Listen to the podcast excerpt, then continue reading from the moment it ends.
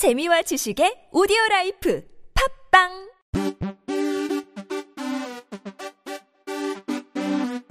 지금은 지금은 지금은 그냥 들어.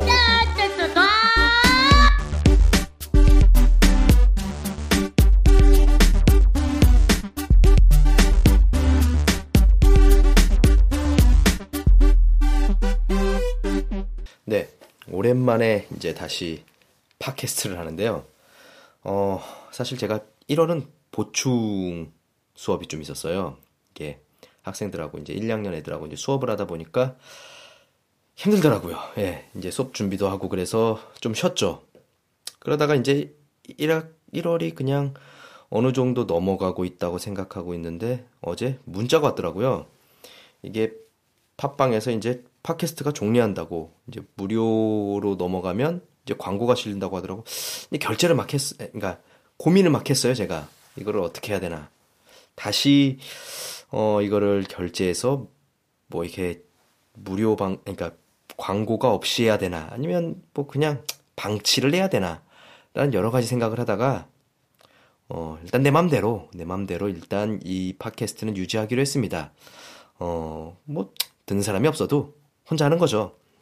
자, 요즘에는 제가 붓다라는 책을 읽고 있어요. 네, 붓다. 어디다 붓다가 아니라 이제 부처. 라는 얘기죠. 예, 그래서 붓다라는 책은 이제 어, 카렌 암스트롱이라는 종교학자가 쓴 거고 전 잘 모르는데 굉장히 유명한가 봐요. 그래서 정영목이라는 그 번역가가 번역했겠죠.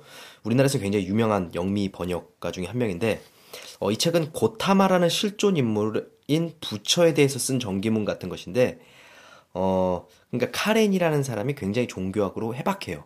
기독교, 그 다음에 뭐 이슬람, 그 다음에 불교, 이런 것들에 굉장히 해박한 사람이라서 어 글이 굉장히 풍부하죠. 읽다 보면 이제 풍부하고 많은 것들을 알게 돼요. 어, 오늘 뭐 그 책을 설명하려고 한 건 아니고요.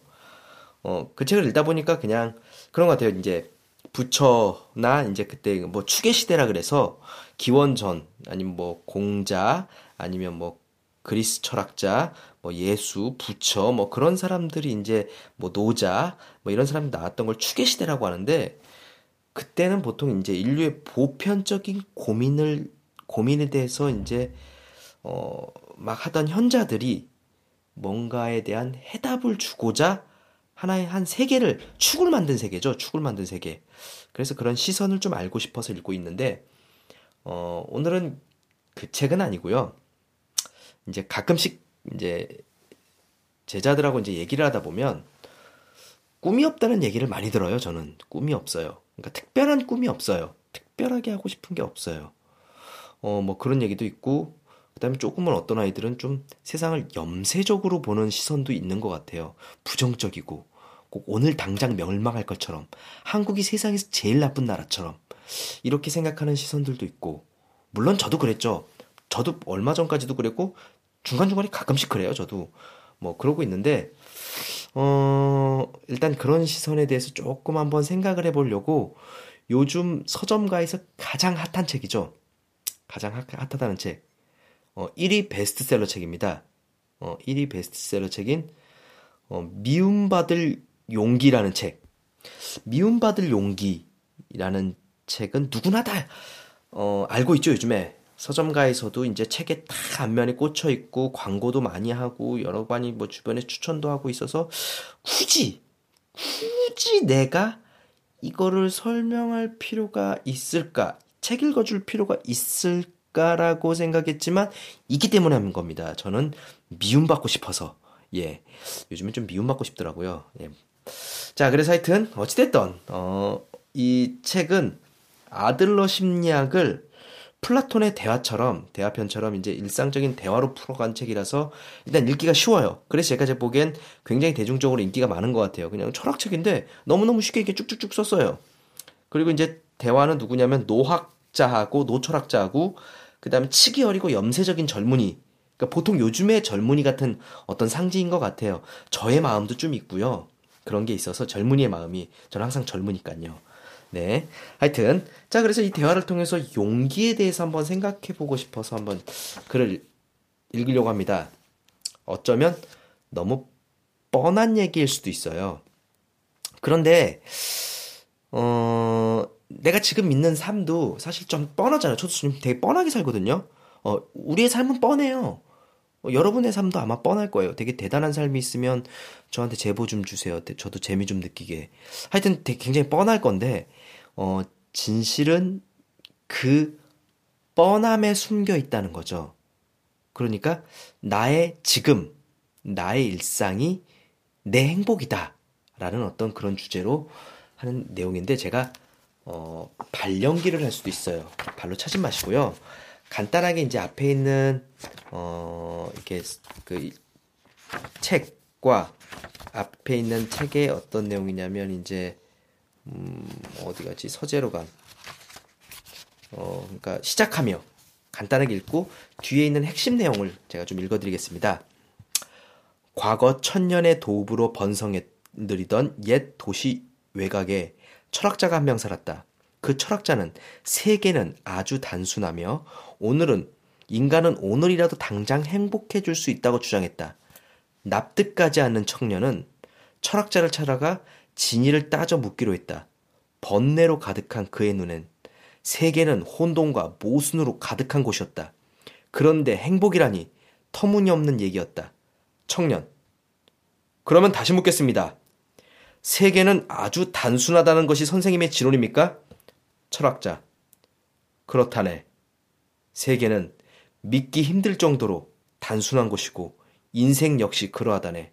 청년. 이상론이 아니라 현실적인 이야기로서 그런 주장을 펼치는 겁니까? 다시 말해, 제 인생이나 선생님의 인생 앞에 놓인 모든 문제가 단순하다고요? 철학자. 물론일세. 좋습니다. 논의에 들어가기 전에 이번 방문에 대해서 설명드리겠습니다. 제가 이곳에 온 첫 번째 이유는 선생님과 충분히 납득이 될 때까지 의견을 나누기 위함입니다. 그리고 할 수만 있다면 선생님이 지금 지론을 철회하도록 할 생각입니다. 허허, 바람결에 선생님에 대한 평판이 들려오더군요. 이곳에 괴짜 철학자가 산다고 간과하기 힘든 이상론을 떠들고 다닌다고요. 자고로 인간은 변할 수 있다. 세계는 단순하다. 누구나 행복해질 수 있다고 말입니다. 저로서는 어느 하나 도저히 받아들이기 힘든 내용입니다. 그래서 실제로 제 눈으로 확인하고 조금이라도 이상한 점이 발견되면 그 잘못을 잡아드리려고 합니다. 불편하십니까? 철학자. 아니, 대환영이야. 나도 마침 자네와 같은 젊은이의 목소리에 귀를 기울이고 많이 배우고 싶던 참이니까. 청년. 고맙습니다. 저는 선생님의 의견을 덮어놓고 부정할 생각은 없습니다. 그래서 일단 선생님의 지론을 옳다는 전제하에 그 가능성부터 생각해 봤습니다. 세계는 단순하다는 인생 역시 단순하다. 만약 이 태제에 얼마간의 진리가 포함된다면 그것은 아이에게나 해당되겠지요. 아이에게는 근로나 납세 같은 눈에 보이는 의무가 없습니다. 부모나 사회의 보호를 받으며 하루하루를 자유롭게 마음 내키는 대로 살아갑니다. 미래가 끝없이 펼쳐지고 있으니 자신은 무엇이든지 할 수 있다고 생각합니다. 냉혹한 현실은 보이지 않도록 자신의 눈을 가리고 있습니다. 확실히 아이들의 눈에 비치는 세계는 단순한 모습을 하고 있다는 거죠. 하지만 어른이 되면서 세계는 그 본성을 드러납니다. 너는 그 정도밖에 안 되는 인간이다. 라는 현실을 매정하게 보여주고 인생 앞에서 기다리고 있던 온갖 가능성이 불가능성으로 반전됩니다. 행복한 낭만주의의 계절은 막이 내리고 잔혹한 리얼리즘의 세계가 열리는 것이죠. 철학자. 그래. 재미있군. 청년. 그뿐이 아닙니다. 어른이 되면 복잡한 인간관계에 얽히고 수많은 책임을 떠안게 됩니다. 일, 가정, 사회적 역할 등의 모든 것이 그렇습니다. 물론 어린 시절에는 이해하지 못했던 차별과 전쟁, 빈부 격차 같은 사회의 온갖 문제도 무시될 수 없습니다. 아닙니까? 철학자. 그렇지. 계속해보게나. 청년, 그나마 종교의 힘을 가지던 시대라면 아직 희망이 있습니다. 신의 가르침이야말로 진리이며 세계의 전부였으니까요. 그 가르침에 따르기만 하면 따로 고민할 필요가 없죠. 하지만 종교는 힘을 잃고 신에 대한 믿음도 빈 껍데기만 남았습니다. 의지할 존재가 없는 상태에서 누구나 불안에 떨고 시기와 질투심만 가득 차게 되죠. 하나같이 자기만 생각하면서 삽니다. 그것이 현대사입니다. 선생님, 말씀해 주세요. 이런 현실을 보면서도 세계가 단순하다고 주장하십니까? 철학자. 내 대답은 같네. 세계는 단순하고 인생도 그러하지. 청년, 어째서요? 누가 어떻게 봐도 세계는 혼돈과 모순으로 가득한 것 아닙니까? 철학자, 그것을 세계가 복잡해서가 아니라 자네가 세계를 복잡하게 보고 있기 때문일세. 제가요? 인생은 누구나 스스로의 의미를 부여한 주관적인 세계에 살고 있지. 객관적인 세계에 사는 것이 아니라네. 자네가 보는 세계와 내가 보는 세계는 달라. 누구와도 공유할 수 없는 세계태지. 청년, 무슨 뜻입니까? 선생님도 저도 같은 시대, 같은 나라에서 태어나서 같은 것을 보고 있지 않습니까? 철학자, 그런가? 자네, 나이가 어려 보이는데 우물물을 마셔본 적 있나? 청년, 우물물이요? 아, 아주 오래전에 있긴 하지만 시골에서 있는 할머니 댁에서 우물물을 끓여다 써서 마셔본 적이 있습니다. 더운 여름철에 할머니 댁에 마시는 차가운 우물물은 찬 꿀물 맛이었죠. 철학자, 아는지 모르겠지만 우물물의 온도는 1년 내내 18도를 유지한다네. 이것은 누가 측정하든 간에 똑같은 객관적인 수치지. 하지만 여름에 마시는 우물말은 차갑게 느껴지고 겨울에 마시는 우물은 따뜻하게 느껴진다네. 온도계는 늘 18도를 유지하지만 여름과 겨울에 느끼는 정도가 다른 것이지. 청년, 요컨대 환경의 변화에 따라 착각하게 된다? 철학자, 아니, 착각이 아닐세. 그때 자네가 우물물이 차갑거나 따뜻하게 느낀 것은 움직일 수 없는 사실이네. 주관적인 세계에 살고 있다는 것은 바로 그런 거지. 우리는 어떻게 보고 있는가라는 주관에 지배받고 있고 자신의 주관에서 벗어날 수 없네. 지금 자네의 눈에는 세계가 복잡, 기괴한 혼돈처럼 비춰질 걸세. 하지만 자네가 변한다면 세계는 단순하게 바뀔 걸세. 문제는 세계가 어떠한 걸까 아니라 자네가 어떠한가라는 점이네. 청년. 내가 어떠한가? 처, 철학자. 그렇지. 어쩌면 자네는 선글라스 너머 세계를 보고 있는지도 몰라. 그런 상태에서는 세계가 어둡게 보이는 것이 당연하지. 그렇다면 세계가 어둡다고 한탄할 것이 아니라 선글라스를 벗으면 되네. 맨눈에 비치는 세계는 강렬하고 눈이 부셔서 절로 눈을 감게 될지도 모르네. 다시 선글라스를 찾게 될지도 모르지. 그래도 선글라스를 벗을 수 있을까? 세계를 정면으로 바라볼 수 있을까? 자네에게 그런 용기가 있을까? 그게 관건이지. 청년, 용기요? 그래. 이것은 용기의 문제라네. 청년, 좋습니다. 반론한 말이 산더미 같지만 나중에 하기로 하고 다시 묻겠습니다. 선생님, 인간은 변할 수 있다라고 말씀하셨죠. 제가 변한다면 세계도 단순하게 변할 것이라고? 철학자, 물론이지. 인간은 변할 수 있어. 그뿐 아니라 행복해질 수도 있지. 청년, 어떤 인간도 예외 없이요?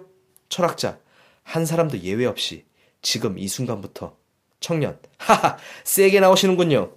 아주 흥미진진한데요? 선생님, 당장 논박해드리지요. 철학자, 나는 피하지도 숨기지도 않을 걸세. 천천히 의견을 나눠보도록 하지. 자네는 인간이 변할 수 없다라는 입장인가? 청년, 변할 수 없고 말고요. 실제로 저 자신이 변하지 못해 이렇게 괴로워하고 있는걸요? 철학자. 하지만 동시에 자네는 변하기를 간절히 바라고 있지. 청년. 물론입니다. 만약 변할 수만 있다면, 지난 인생을 다시 시작할 수만 있다면 저는 기꺼이 선생님께 무릎을 꿇겠습니다. 반대로 선생님이 제게 무릎을 꿇게 할 수도 있겠지만요. 철학자. 좋아. 재밌겠는걸. 자네의 모습을 보고 있자니 학창시절 내 모습이 떠오르는군. 내게도 진리를 구하려고 철학차를 찾아다니던 혈기 왕성한 시절이 있었지. 청년.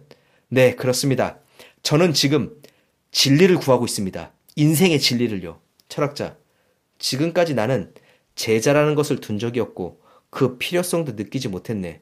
하지만 그리스 철학자를 공부한 이래 나는 또 하나의 철학을 접한 이래 마음속 어딘가 자네 같은 젊은이가 찾아와 주기를 기다렸는지도 모르겠군. 청년. 또 하나의 철학이요? 무엇입니까? 그것이 철학자. 자, 저쪽에 있는 서재로 가세. 긴 밤이 되겠군. 뜨거운 커피라도 마시자고. 라고 하면서 이제 서문이 시작됩니다. 자, 그래서 이제 인간에 대해서 트라우마를 부정하라. 첫 번째 밤이고, 두 번째 밤에는 모든 고민은 인간관계에서 비롯된다. 라는 두 번째 밤. 세 번째 밤은 타인의 과제를 버리라. 네 번째 밤은 세계의 중심은 어디에 있는가? 그리고 다섯 번째, 마지막 밤은 지금 여기를 진지하게 살아라. 라고 하는 다섯 번의 밤을 걸쳐서 나온 이제 그런 대화식의 책인데, 음, 재밌어요. 재밌고 흥미진진하죠. 얘기 자체가. 음, 일단 여러 가지 우리가 알고 있던 상식들, 물론 뻔하다면 뻔한 거고 진부하다면 진부하다고 얘기할 수 있지만 어, 아까도 말씀드렸 것처럼 우리는 잘못된 상상, 잘못된 이론에 너무 끼워 맞춰서 사는 게 아닌가라는 생각이 있죠. 예를 들면 프로이드의 트라우마라는 이론 또 마찬가지죠. 과거의 원인이 돼서 현재가 결과가 된다면 과거를 바꿀 수 없는 사람들은 현재를 바꿀 수 없고 미래도 뻔히 정해질 것이다. 뭐 이런 트라우마라는 그런 내용인데 물론 굉장히 심한 트라우마를 가진 사람은 있죠. 이걸 치료받아야 될 트라우마라든가 누구나 아는 트라우마 아니면 누구나 인정하는 트라우마가 있, 있을 수 있겠지만 어 각자의 트라우마를 핑계로 삼아서 뭔가 살아가는 그런 것들에 대한 어떤 이야기일 수도 있어서 뭐 트라우마 자체를 지금 부정하자는 건 아니고요. 너무 오용되고 남용되는 트라우마 자체를 여기선 얘기하는 것 같아요. 오용되고 남용되는 트라우마. 그 다음에 이제 조금 더 읽어줄 내용은 이제 음 제가 어 뒷부분부터 그냥 간단하게 조금만 더 읽어드리고 이제 끝내겠습니다. 어, 특별한 존재가 되고픈 사람의 앞에 놓인 두 갈래 길 청년. 하지만 선생님 아직 제 질문이 답을 하지 않았습니다. 말씀대로 저는 타자 공원이라는 것을 통해 저 자신을 좋아하게 되는지도 모릅니다. 나는 가치 있는 존재다. 나는 무가치한 존재다. 아니다라고 생각할지도 모릅니다. 하지만 그것으로 인간이 행복해질 수 있을까요? 이 세상에 태어난 이, 이상 후세에 이름을 남길 큰 업적을 달성하거나 내가 다른 누구도 아니라는 것을 증명해야 진정한 행복을 얻을 수 있다는 건 아닌지요. 선생님은 무슨 일이든 인간관계라는 틀 속에서 집어넣고 해석하시면서 정작 자아 실현에서 오는 행복에 관해서는 아무 설명도 하지 않습니다. 제가 볼 때 그것은 책임 회피입니다. 철학자.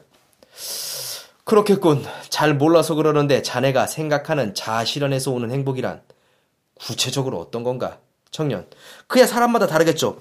사회적 성공을 갈망하는 사람도 있을 테고, 보다 개인적인 목표, 예를 들면 난치병을 고치는 특효약을 개발하거나 연구자도 있을 테고, 만족스러운 작품을 남기고 푼 예술가도 있을 테죠. 철학자. 자네는 어떠한가? 청년.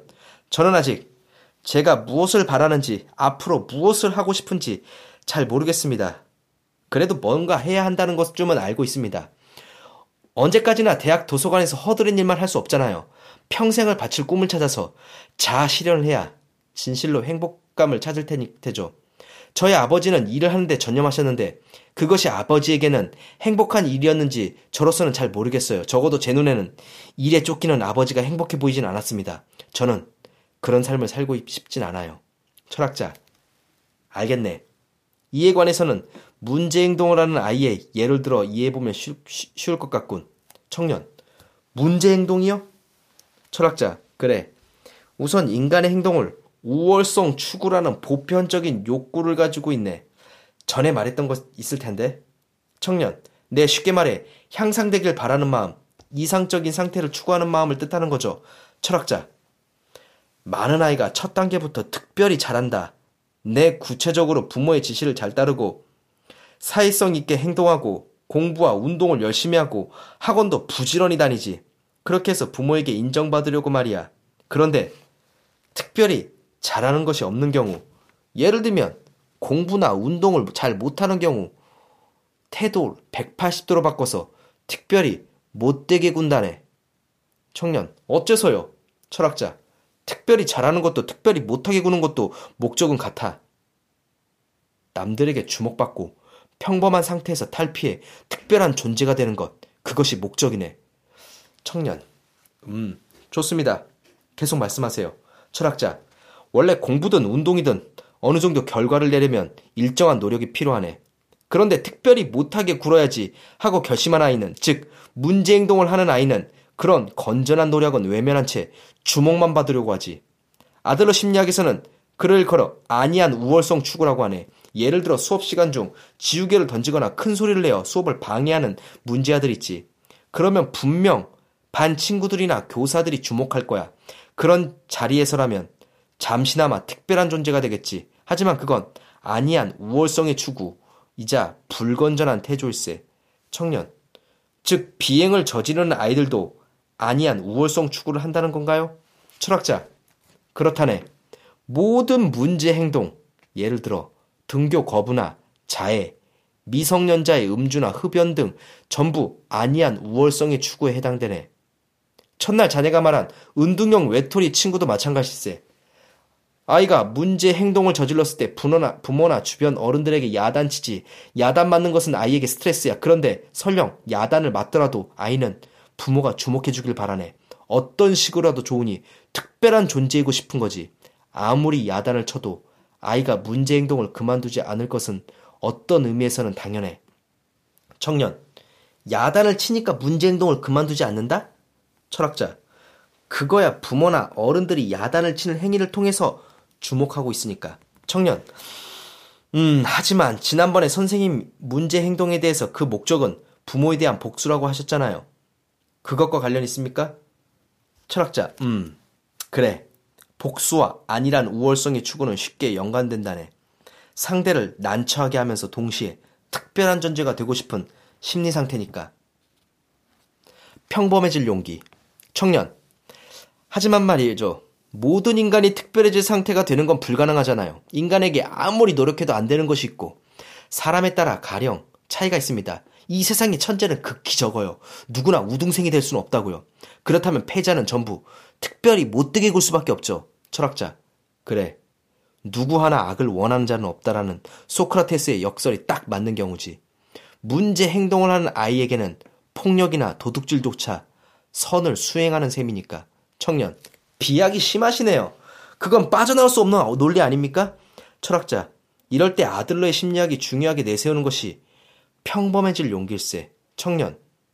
평범해질 용기라. 철학자. 왜 특별해지려고 하는 걸까? 그건 평범한 자신을 받아들이지 못하기 때문이지. 그러니까 특별히 잘하는 상태에서 실패가 돌아가면 극단적으로 특별히 못되게 구는 상태로 빠르게 넘어가는 걸세. 그런데 보통인 것, 평범한 것은 정말로 좋지 않은 걸까? 어딘가 열등하는 뜻일까? 실은 누구나 평범하지 않나. 그 점을 깊이 생각해 볼 필요가 있네. 청년, 선생님은 저더러 평범해지는 걸 지라는 건가요?